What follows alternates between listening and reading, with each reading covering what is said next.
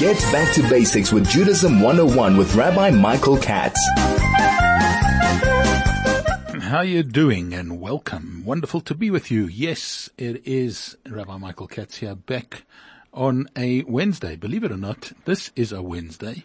For the first time in just about a month, it is not a public holiday. Isn't it amazing that um, the last time we spoke was around about Pesach time and here, looking a few weeks on, we had uh, last week uh, the public holiday with the elections.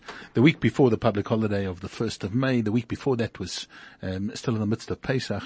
And here we are, uh, those uh, number of weeks on, um, right in the middle of Sfirat Omer, already well into uh, the month of Iyar, cruising up towards Shavuot, and uh, so much has happened um, in this uh, period of time since we last spoke. But it's wonderful to be back with you. And uh, yeah, somehow our little blurb there seems to have lost a little point of uh, Judaism 101 Point nine, I, I think that's uh, what it really should be saying. We're saying Judaism 101, so uh, perhaps we'll rectify that as we go along. Um, this is what happens when you miss so many shows due to public holidays. They forget the point nine, and uh, very, very important in the midst of all of these things. Well, what should we be discussing right now on Judaism 101.9? Of course, there is so much, but I'd like to focus today on um, sometimes there are things within Judaism that get lost. There are things that um, we neglect to see or to observe. We overlook. We tread underfoot. Um, whatever your favorite expression is for missing out on something. And one of those um, special dates in Judaism that somehow um, gets sort of swept under the carpet is a date in Judaism that is coming up in the coming week. Yes, in the week ahead, on Sunday, in fact, is the 14th day in the month of Iyar. The 14th day in the month of Iyar has got a special name to it. Originally, the Talmud called it the uh, Little Pesach, um, but it is now commonly known as Pesach Sheni.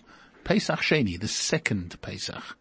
And what is the second Pesach all about? What relevance is there to us? Um, where does it all come from? And uh, what do we have to do about it? These are the things we're going to be discussing today in Judaism 101.9. Let's begin by the following, and that is that there are so many people who still out there want to make sure that what they do has um, a firm basis and is rooted, as people often ask, where in the Torah does it say that we have to do this or that we have to do that? Now, first of all, we've got to just dispel the myth and tell you that. Um, not everything that we do has to be written in the Torah. There is a certain amount of um, uniformity, unity, uh, synchronicity that there has to be between us as individuals, human beings, as Jews, and God Himself.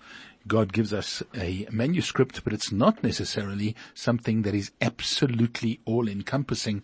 Although, if we were to keep everything that was just written in the Torah itself, and obviously when people refer to the Torah itself, they're talking about the Pentateuch, the five books of Moses, and uh, people like to have that kind of as their blueprint for life um, halavai, if only we could keep up to just what that um, needs from us, we'd be doing very, very well. But that's not the be all and end all of Judaism because God gave us an opportunity to um, interpret and to um, look at things that are necessary um, within human life and may not be mentioned in the Torah. Sometimes because they're obvious, sometimes because they're things that don't warrant mention, and sometimes because there are things that we need to discover ourselves and that we ourselves need to follow and we need to track and we need to keep up with.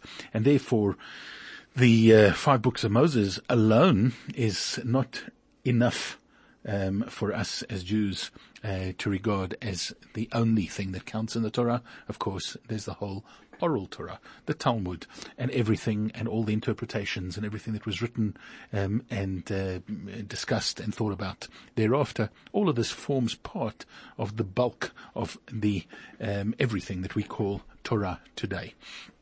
But this Pesach Sheni, believe it or not, that is coming up on Sunday, although it is often uh, disregarded. It's not that highly celebrated. People don't know that much about it. Is actually mentioned in the Torah. The Torah itself talks about Pesach Sheni, and it specifically talks about Pesach Sheni, not only in terms of the first time that it occurred, but it talks about it as being for all your generations. It talks about it as being necessary for the future as well. And therefore, we need to say that no matter what our view is of the Torah and its um, um, auth- not authenticity, but the authenticity and the deep-rooted um, uh, origins of the things that we do. Here's one that is completely, firmly, and absolutely based in Torah about Pesach Sheni, the second Pesach. Well, what was it about? It was actually in the times that the Jewish people were in the desert and if we think about it, most of Judaism was actually founded in that uh, realm. There are so many things that we do today that were um, that pertain to and that happened for the first time, or that have their foundation in the period of time from when the Jewish people left Egypt until we arrived in Israel. This was one of them. And what had happened was we had gotten out of Egypt, of course, in um, the first year, let's call it, of the Exodus. We got out of Egypt on uh, the 15th of Nisan. On the 14th of Nisan, we had had the Pesach offering in Egypt. We had put the blood on the doorposts. We had done all of that stuff. And then we quit Egypt on the 15th, which would correspond to the first day of Pesach. We then went off into um, the desert. And um, one year later, we um, celebrated Pesach. So for the first time, Pesach was celebrated in the desert. Remember, between uh, between the two Pesachs, we had received the Torah, and now we were celebrating Pesach according to the laws that were laid down in the Torah in that first year in the desert. But what happened was um, some people came along with a very, very important and a very relevant um, question that they raised with the leadership. They brought it to Moses and to Aaron, and they said, it um, is a one-time opportunity to celebrate Pesach. There is the opportunity to bring the Pesach offering and to celebrate Pesach on the 14th of Nisan, to, to bring the sacrifice and to celebrate on the 15th in the evening with the eating of the matzah and the paschal lamb and all of those things. And what happens is some of us, unfortunately, find us in a ritual state of impurity, which are also laws that they had recently learnt. We find ourselves in a state whereby we cannot bring this Pesach offering. And why should we be jeopardized? Why? Just because, through no fault of our own, because perhaps somebody has died and I have been in contact with the, a dead body and therefore I'm ritually impure. I'm ritually unable to bring that sacrifice. Why should I be jeopardized? Why should I miss out on something so important, so significant, so relevant to my life and to my year? I don't want to miss out on Pesach. Could you imagine? People were arguing in the desert that they wanted to have Pesach. They didn't want to be uh, uh, cut out of Pesach. I think there are a lot of people um, who may argue the other way. If we think about the difficulties of Pesach, the fact that we have to clean the home, we have to do um, all of that sort of stuff, we've got to uh, get matzah, change our diet, we don't feel that comfortable. All of those things, the Jewish people understood intrinsically how important it was for them to celebrate Pesach, and they came along and they had a very valid complaint, a very valid question. Why should we be jeopardized? Why should we not celebrate Pesach? Why should we be cut out if perhaps it was through no fault of our own? And the Torah responds and God says, in answer to your question, my children, Pesach Sheni. One month later, you will not be jeopardized. One month later, on the 14th of Iyar, you can bring that sacrifice. You'll have an opportunity to purify yourselves. You'll have an opportunity to fix up the reasons for the fact that you didn't bring it in the first place. And therefore one month later on the 14th of Iyar, you can bring the Pesach offering just like you did on the 14th, or you should have done on the 14th of Nisan. And so one month later, 14th of Iyar, is exactly a month after the Paschal offering of of Pesach. It is the second Pesach, the opportunity to rectify, the opportunity to fix, the opportunity to get back to exactly where we should be. We'll be back with you after this. Get back to basics with Judaism 101 with Rabbi Michael Katz. Chai FM is many things to many people. Chai FM is your source of the latest news from the Middle East. Chai FM is your platform for learning. Chai FM is your companion and Chai FM is your connection to a greater community. For 10 years, Chai FM has brought you award-winning radio and now we're asking you to partner with us on Lag BaOmer, that's this Thursday, next Thursday, sorry, next Thursday, the 23rd of May for the Chai FM Feed Our Fire Radiothon, where you help us to keep bringing you everything that keeps us a great radio station. Call, pledge, challenge. The call center number is 010 140 4090. That's 010 140 4090. Chai FM.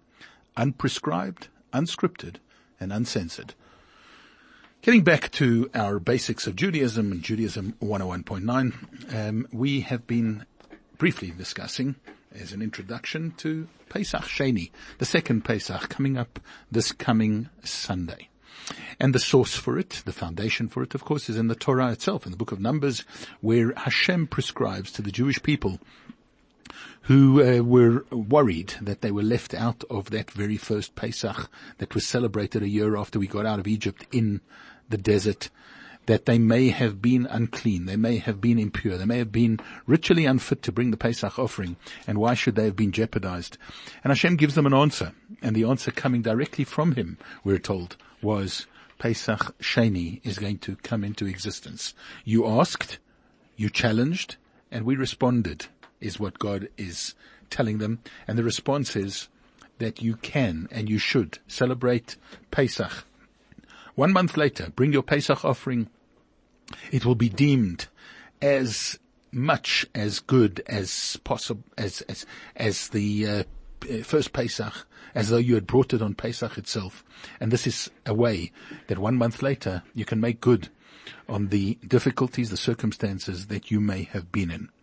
And so it was in fact an answer to a call, a plea by the Jewish people of why should we be left out, that God responds in this way. And he tells us there and then that this is not only going to be for you, but it's going to be Teichem. This is going to be for your futures. This is going to be for your future generations, for everybody thereafter. You should know that in the times of the temple, and uh, when it was possible to bring the Pesach offering, you will have the opportunity a month later. If you had a reason for uh, missing out on Pesach, if you were ill, or you were far away, or you were ritually unclean. There was a reason why you could not bring the Pesach offering. Not necessarily um, something where you couldn't care less. Um, that, of course, was not really covered by uh, the Pesach Sheni, but certainly, if you had decided to take a trip and you didn't make it back in time, so it wasn't something that was really anybody else's fault. Um, there was an opportunity for you to bring the Pesach offering one month later. It existed in the times of the Botei Mikdash, of the temples. Unfortunately, the concept of bringing uh, the sacrifices and celebrating Pesach in the way that we did in the Beit HaMikdash in the temple has been lost to us since the destruction of the second temple, those thousands of years ago. And yet, there has to be a relevance for Pesach Sheni today. Now it's observed, as we know, on the 14th of Iyar. This coming Sunday is the 14th of Iyar. And people are sometimes confused or there's sometimes some kind of a, a thought to discussion. Hey, but one second. Pesach actually occurs on the 15th of Nisan. One month later, why shouldn't it have been, why should it not have been the 15th of Iyar? One month later, that's a month after Pesach. Use that number, the 15th, which is Pesach, or was Pesach itself, in the month of Nisan. What uh, we need to be cognizant of is the fact that Pesach is the one festival that actually, if we think about it, starts a lot earlier than just at nightfall because not only is there a preparation that takes place for some days, weeks, sometimes months before Pesach to get ourselves ready and to make sure that our homes are ready and so on, but the day before is certainly a day of great preparation for Pesach. Traditionally, it was the day before Pesach that people tried their utmost to bake their own matzah. That the matzah of Erev Pesach was the real mitzvah matzah that was baked um, fresh and ready for the Pesach Seder. Uh, somehow similar to the way that a woman on a Friday uh, bakes her challah in order to have it ready for Friday night. Well, there was a very significant um, idea and ideal to try and make your own matzah on Erev Pesach. Of course, we're not equipped to do it. We're not um, fait with all of those rules and all those regulations, as well as the fact that we don't have the right ovens and equipment and so on. And so therefore it's uh, standard tradition just about everywhere that we have matzah already in our possession sometime before that we've purchased from elsewhere. But be that as it may, there was something significant about preparing on the day before Pesach. And it probably came from the fact that on the day before Pesach in temple times, there was great preparation that was taking place, including the Paschal offering. The Pesach offering, which was the lamb that was then taken after it had been slaughtered in the temple, it was then taken and uh, placed on your own homemade uh, spit or braai um, at, uh, and served at the Pesach Seder that night. Um, the day of the sacrifice was actually on the 14th of Nisan. So one month later for the Pesach offering, which was really what the people were on about, really what they were worried about, was this Pesach offering that they were jeopardized from, that they wouldn't be able to bring. And one month later is of course the 14th. But there's something else that perhaps is very significant to all of this, and some of our sages point out that when we think about this period of time that we're in, the period of time between Pesach and Shavuot is also a time of great preparation. The mode of the Jewish people, the mindset of the Jewish people at this time is one of working on ourselves and preparing ourselves for Matan Toratenu, for the giving of the Torah, uh, which we hope we are going to be privileged to receive once again, albeit in a spiritual sense, on Shavuot in a few weeks' time. And this period of time, the counting of the Omer, the Sfira of um, um, the counting process is not just about counting the days and marking time and making sure that we are now one step closer to the receiving of the Torah, but it's about the value of time, what we put into it, what we take out of it, what we do with that time, as well as how we work on ourselves. We've come through Pesach. We're now in the midst of a period of time, seven full weeks of preparation for the receiving of the Torah once again. To work on ourselves, to work on every fiber of our being, every fiber of our souls, every part of our uh, midot, and to make sure that we are readily prepared and properly prepared for the Torah when it is given to us um, once again on Shavuot. And so therefore, since it is a time of preparation, there was a feeling, perhaps, to link Pesach Sheni with the 14th of Iyar, the day of preparation. It was the day of preparing for Pesach. It wasn't the day of Pesach itself. And interestingly enough, when it came to the celebration of uh, Pesach Sheni, the Torah prescribes, and we're told quite clearly, that the only thing that the Jewish people did if they were keeping that second Pesach was actually just to eat the Pesach offering. They would eat it with matzah and maror, and that was done, and then they had fulfilled, they had done the mission. They didn't have to clean out their homes. They didn't have to scrub their kitchens down. They didn't have to cover their counters. They didn't have to have only um, unleavened foods in the home. They had to just keep this Pesach offering and eat it um, with matzah and maror. That was what they did, and then once done, it was fulfilled. Yes, there were similar rules to the Pesach offering that nothing could be left over till the morning, that it had to be completely consumed. All of that sort of stuff still applied to the Pesach offering, but it was just the Pesach offering and not the celebration of a full chag of Pesach like we know it. And therefore, it was found fit and important to make sure that this was only done on the 14th. And in fact, we commemorate it today simply by eating matzah on the 14th. So eating matzah on the 14th, which is this coming Sunday, is something that has become a, uh, a custom worldwide that Jews on the 14th of Iyar eat a piece of matzah. We eat something on the day of the 14th. There are some who strict to eat it in the morning and the afternoon, and there are some still who, because of the lie of the land of the way that it was, that there was the day of preparation and there was the day of um, the celebration of Pesach, perhaps in the evening or when in temple times the Jewish people who had not brought the Paschal offering, the Pesach offering on the 15th of Nisan, and now brought it on the, on the, on the 14th of Nisan, and now brought it on the 14th of Iyar, they would still eat their Pesach offering in the evening, and then their Pesach offering was done and dusted, and they had sorted out this gap in their lives that um, there are some who even today would eat some matzah on the 15th as well.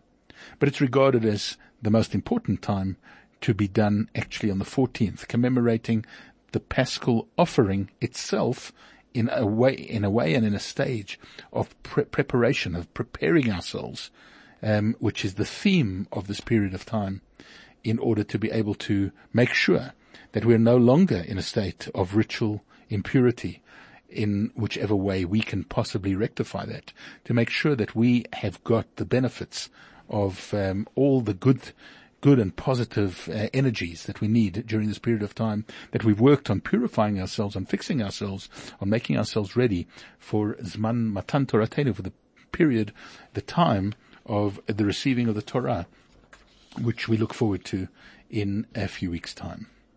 So, the Pesach offering, uh, the Pesach um, um, uh, program for Pesach Sheni, uh, the uh, coming week on Sunday, is to eat some matzah, and we do this um, on uh, Sunday, hopefully during the day, and some would even do it in the evening as well. By the way, the Lubavitcher Rebbe encouraged people to also eat a piece of matzah on the Sunday evening meal as much as during the day in order to fulfill all of these requirements and requests. Now, it was interesting to note that this Pesach offering um, for the second Pesach was even allowed for what we would call willful offenders because the Torah says that the second Pesach was for those who'd been impure or distant from Jerusalem. And by the way, interestingly enough, the distance from Jerusalem in order to bring or not bring or to be exempt from bringing the Pesach offering on uh, Pesach and the first Pesach on the Pesach itself was more than what is known as 15 mil away from Yerushalayim. 15 miles um, more or less, perhaps 15 kilometers is possibly a little more accurate. It's not that far, and it's worked out as being the kind of distance that a person could safely have walked if you woke up in the morning and uh, you would have been there by lunchtime kind of thing um, in Yerushalayim, you were more of a distance than that and therefore uh, were not going to make it to get your Pesach offering in on time. You could then um, be one of those people who got the uh, buy. You got the uh, second date. You got the uh, the uh, makeup date. What do they call it? The rain date uh, that you kind of had for uh, your Pesach offering. Anyone else who neglected to bring the Pesach offering the first time round could now make amends on the second Pesach, and it was even people who perhaps didn't have the best excuse. If people um, were willfully away, if uh, there was some kind of um, intention for being away and it was something that they had done themselves, they too were allowed to make up. They were allowed to bring the Pesach offering one month later on this second Pesach. And so it is known, of course, as being a date on which we think about within Judaism the concept of the fact that it is never too late. The fact that God will always take us back. The fact that God will always give us an opportunity to make good. There is never a, a lost opportunity, really. There are many that we say, well, wow, missed opportunity, you missed the chance to do that mitzvah. Hashem says, Pesach Sheni comes to remind us and to remember that even if you think that everything is lost, even if you think that you have missed on the golden opportunities and you haven't been able to do exactly what you thought um, was uh, needed at the time. Don't allow yourself to be sunken into a depression. Don't allow yourself to be in a state whereby you say, oh, I've messed up and there's no way back. God says there is a way back. There's a way back through your Torah. There's a way back through your Judaism. There's a way back through the kind and benevolent and wonderful God that we all um, have there and ready and at our disposal to look after us, to care for us, to see that everything is taken care of, and God always gives us a second chance. This is about taking that chance and that opportunity with open arms, with open hands, with uh, a warmth and an embrace, making sure that we seize this opportunity and we don't allow it to be a uh, same mistake that we make twice but rather that we rectify, that we put it right, and we get back to exactly where we should be. We'll be back where we should be right after this. Get back to basics with Judaism 101 with Rabbi Michael Katz. Now, Rav Yaakov Emden, known as the Yavitz, who lived in the early part of the 1700s, writes that it was revealed to me, he said, from heaven, the Jews were given a second chance to bring the Paschal offering, the Pesach offering, specifically on the 14th of Iyar, because that was the last day the Jews still had leftover matzah from when they left Egypt on Pesach. The matzah had lasted for a full month, and they still had matzah till that day, the 14th. After eating the last bit that night, on the eve of the 15th, the Jews complained to God and they said, what will we eat? And it was on the day of the 15th of Iyar that the manna began to fall. So isn't this an interesting um, idea, an interesting interpretation, and an interesting thought um, brought to us by um, Rabbi Yaakov Emden, where he says that the first time that the Jewish people ate manna, the manna in the desert, was actually the 15th of Iyar, which will be next week, Monday and that therefore, in a certain sense, the 14th marked the culmination of the miracle of the Exodus, while the 15th actually marked a new phase of miracles in the desert with the manna. Our last kind of vestige, our last link, our last um, taste of matzah was actually in the desert on the 14th of Iyar. And therefore kind of another endorsement for the fact that it was on the 14th of Iyar that we were sort of, albeit a month later, saying goodbye to the Pesach phase of our lives, to the Matzah phase of our lives, and now we were beginning some, a new phase, and this phase being the phase of the miracles of the desert, the manna, and God providing for us in a completely different fashion. Whatever the story, and however that actually transpired and actually happened, practically speaking, there are two major things that we need to come away with about Pesach Sheni in our discussion today. Number one is that on the 14th of Iyar, which is this coming Sunday, Sunday during the day, we should eat matzah. We should eat a little bit of matzah. We should taste matzah at some stage during the day to keep in line with that beautiful custom of linking with our sages from way back when and of commemorating and thinking about the concept of Pesach Sheni. The only other thing that is, or that takes place on that day, from a spiritual point of view or a practical point of view, is that tachanun prayers, the supplication prayers that are said um, in uh, Shachrit and in Mincha, um, in our prayer services in the morning and in the afternoon, are omitted. We do not say tachanun on Pesach Sheni. It's got a semblance of a chag, a semblance of a yom tov incorporated into that day. The second and perhaps more important um, spiritual message from Pesach Sheni is the idea of the fact that it's never too late we can make amends. We can fix things. We can, and we should never feel forlorn. We should never feel that we're lost. We never feel that um, there is no hope. There is always hope. We can always return. We can always make a comeback, and God provides us this comeback trail. He gives us this opportunity um, with the concept in Judaism of Pesach Sheni. So perhaps it is um, most important during this period of time when we're really thinking about polishing the diamonds, about polishing all these beautiful attributes that we have in our refining of our character traits in the in the lead up to Shavuot, in the lead up to Zman Matan Toratenu that we referred to before. Perhaps it's important to put our um, um, general thinking caps on and understand that even though we may be feeling what is the point, um, I have so many overriding difficulties. I'm talking about refining a tiny little dimension of my being, of my soul, and yet I am nowhere near that.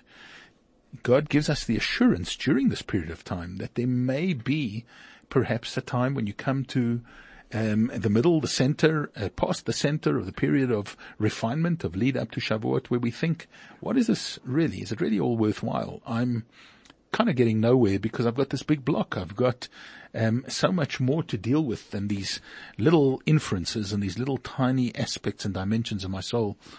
And Pesach Sheni timeously comes along and says, no, nothing is it's never too late. You can always make good. You can always fix. You can always rectify.